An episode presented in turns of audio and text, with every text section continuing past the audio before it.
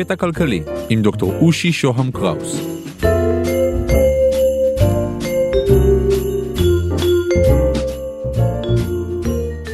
קטע כלכלי, פרק 74, מדוע ילדי עובדים זרים לומדים בכיתות נפרדות?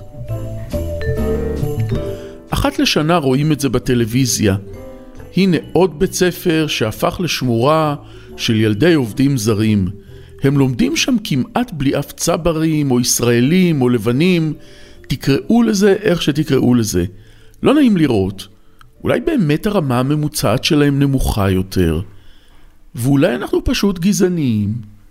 אני מניח שחלקנו גזעניים, יש מאיתנו שקצת גזעניים, ויש כאלה שהם לא גזעניים, אבל לא רוצים ללמוד עם הילדים האלה. ויש ממש ממש לא גזעניים. ומדוע בית שמש הופכת לחרדית יותר ויותר? לאן נעלמים החילונים? ומה קורה ברמת אביב? ובעצם, באופן כללי יותר, איך אפשר להסביר שבחברה דמוקרטית וליברלית, ברמה כזאת או אחרת, נוצרים גטאות של אוכלוסיות אתניות, דתיות וסוציו-אקונומיות? אני מעלה כאן את השאלות האלה לאור העיסוק שלנו בפרקים האחרונים בכלכלה של מערכות מורכבות.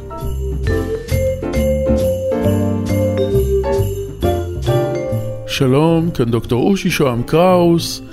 הכלכלנים המקצועיים של הכלכלה המיינסטרימית נוהגים להביט על העולם מלמעלה למטה. לא, אני לא מתכוון שהם מתנשאים עלינו.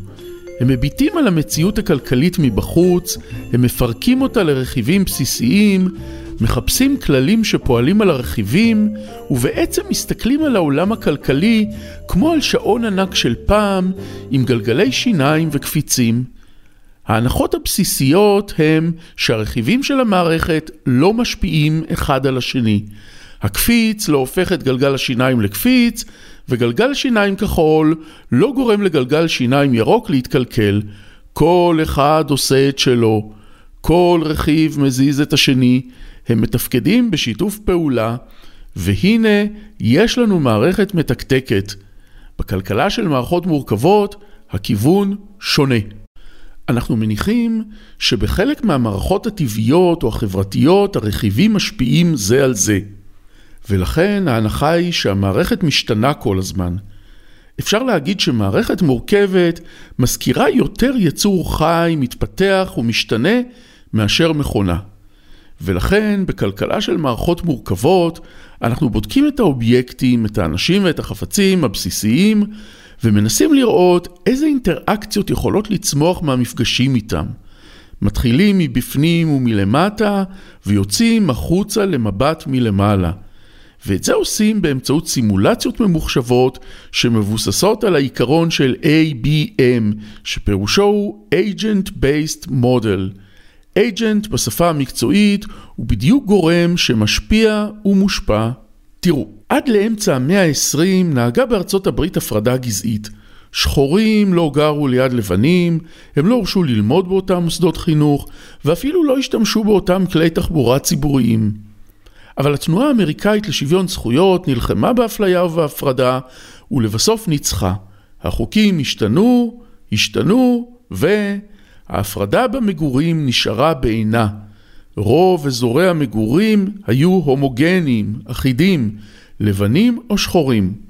הכלכלן האמריקאי תומאס שלינג התעניין בסיבות למבנה הסגרגטיבי הזה, סגרגטיבי כלומר של הסתגרות והתבדלות גזעית. בשנת 1971 הוא הציע מודל ברוח הכלכלה של מערכות מורכבות שיסביר את התהוות הסגרגציה. בואו ניקח, הוא אמר, לוח ענק ממוחשב, כמובן במילים שלי. נמקם עליו נניח אלפיים ריבועים. חלק מהריבועים צבועים אדום, אלה יסמלו נניח את הלבנים, וחלק מהריבועים יהיו צבועים בירוק, והם ייצגו משפחות של שחורים. לכל ריבוע, שזו משפחה, יש שמונה שכנים, מלמעלה, למטה, מהצדדים ובאלכסון, כמו על המשבצת האמצעית ב-X עיגול. עכשיו נפיץ את הריבועים הירוקים והאדומים בצורה אקראית על הלוח. הלוח נראה עכשיו כמו שטיח שעשוי מקוביות ירוקות ואדומות שמסודרות בלי שום חוקיות. נמשיך בסימולציה. נחלק לכל משפחה, כלומר לכל ריבוע, תכונות של סובלנות או גזענות. החלוקה הזאת תהיה גם היא אקראית. חלק יהיו גזענים ב-40%, אחרים גזענים מוחלטים, חלקם לא גזענים בכלל. ואיך תבוטא במודל הגזענות שלהם? ריבוע ירוק שעלה בגורלו להיות גזען ב-50% יסכים לגור בשכנות לארבעה אדומים. ברגע שיגיע אדום חדש במקום אחד הירוקים, הגזען 50% שלנו לא יעמוד בקשיי השכנות ויעבור משם הלאה. שלינג הריץ את המודל, ולאחר כמה זמן הופיעו על המסך גטאות גזעיים. ממש כמו בחיים. ומה ההסבר? נניח שאני גזען של 50%. לידי גר אדם הרבה יותר מתקדם ממני, הוא רק גזען של 30%. והנה, הגיע ריבוע אדום לשכונה החדשה. הוא הפר את האיזון שלי. עכשיו יש בשכונה שלי יותר מ-50% אדומים. לשכן שלי אין שום בעיה עם השכן החדש, כי מספר השכנים האדומים לא עולה על סף הגזענות שלו. אבל בשבילי זה יותר מדי.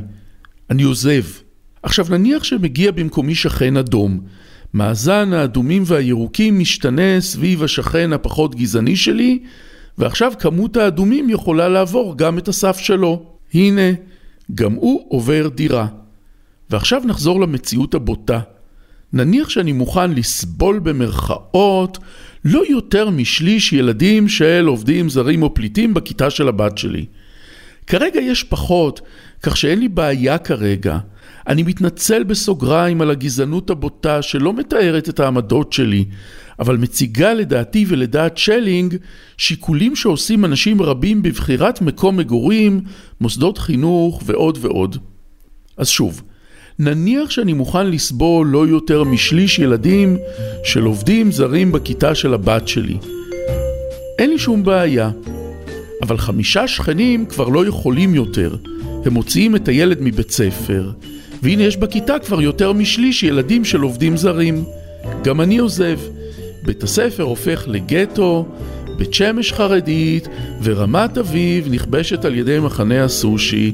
נמשיך בשבוע הבא. תוכלו להשיג אותי בוואטסאפ 050-8898322 או בלינקדאין שלי דוקטור רושי שוהם קראוס באנגלית. תודה לקווין מקלוד על המוזיקה, להתראות.